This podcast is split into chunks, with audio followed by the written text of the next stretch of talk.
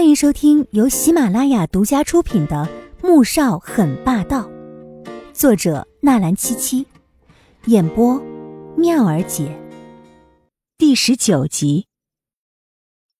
花园里，他摸了摸胀得慌的肚子，哀叹两声。此刻，他真的好想回到学校那个小宿舍去啊！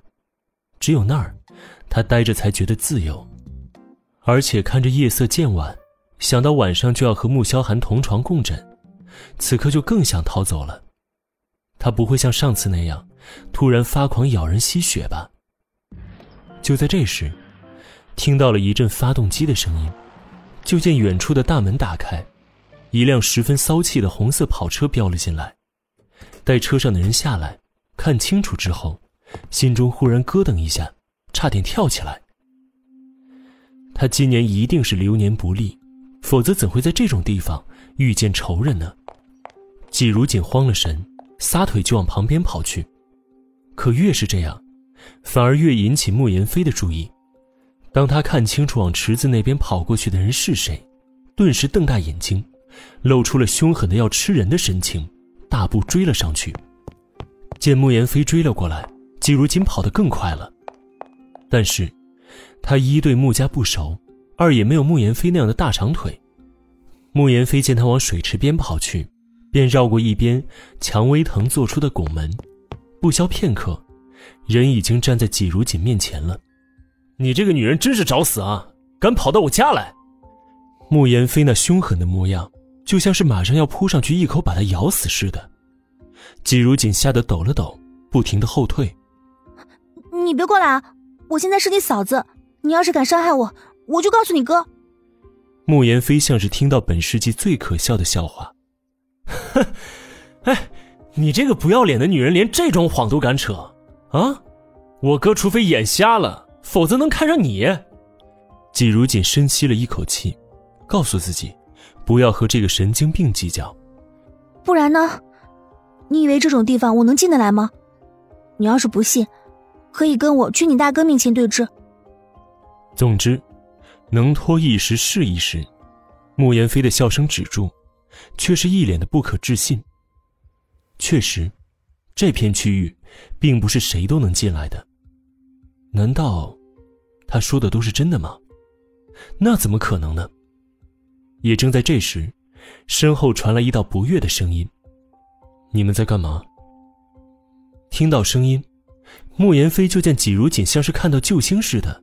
撒腿朝着声音的主人跑了过去。你弟弟，他要杀了我。他真想问一问穆萧寒，他们穆家是不是都有什么残暴基因？否则怎么一个个都那么恐怖？穆言飞听到这话，差点一口鲜血都喷出来。而且，他什么时候说过要杀他了？而且，他还说你瞎了眼。季如锦又说了一句。穆言飞当场就要跪下来了。穆萧寒一记冰冷的眼神朝穆言飞瞪过来，又似笑非笑的看向季如锦：“哼，你想挑拨我们兄弟反目吗？”季如锦听完，睁大了眼睛：“没有，我说的是真的。虽然我确实想要你教训一下他。”他倒是实话实说道：“既然你无所谓。”那我还能怎么办？反正咱们就是一起。话没说完，就被冷喝声打断了：“闭嘴！”穆萧寒的脸色越发的阴沉，若非有镜片挡着，神情是真的挺吓人的。季如锦识相的住了嘴，反正他的目的已经达到了，但还是不太放心的又说了一句：“你弟弟真的很残暴，他对我怀恨在心已久。”我觉得我还是回学校去住比较好，不然我怕在这种如狼似虎的地方，迟早会被生吞活剥的。其实他就是不想住在这儿，情愿去学校接受那些异样的目光，也不要在这里被穆家的人怼死呀。尤其还有莫言飞这个定时炸弹存在。莫言飞发现自己从开始到现在一句话也没说，倒是面前的女人仗着他哥撑腰。对他连很残暴这种形容词都用上了，他什么时候残暴了？这个女人才残暴，好不好？当初把她的头打爆，害得她在医院住了足足两个月的是谁？现在腿上还有条疤呢，到底怎么回事儿？你说说看。穆萧寒看着自己弟弟那张铁青的脸，一副恨不得要扑过来杀人的模样，还真有点像这女人说的残暴。但他更好奇的是，季如锦是怎么和严飞结上梁子的？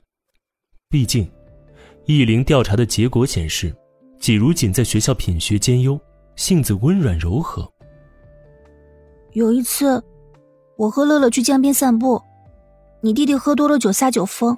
和他一帮兄弟，把我和乐乐绑到了车上，说要，说要跟我们去，去群癖。穆萧寒以前并不知道这词儿是什么意思，也是易灵调查那位小姑的时候从嘴中蹦出来的，因他没听过，好奇的问了一嘴。易灵解释过后，他便知道群癖是什么意思了。本集播讲完毕，感谢您的收听。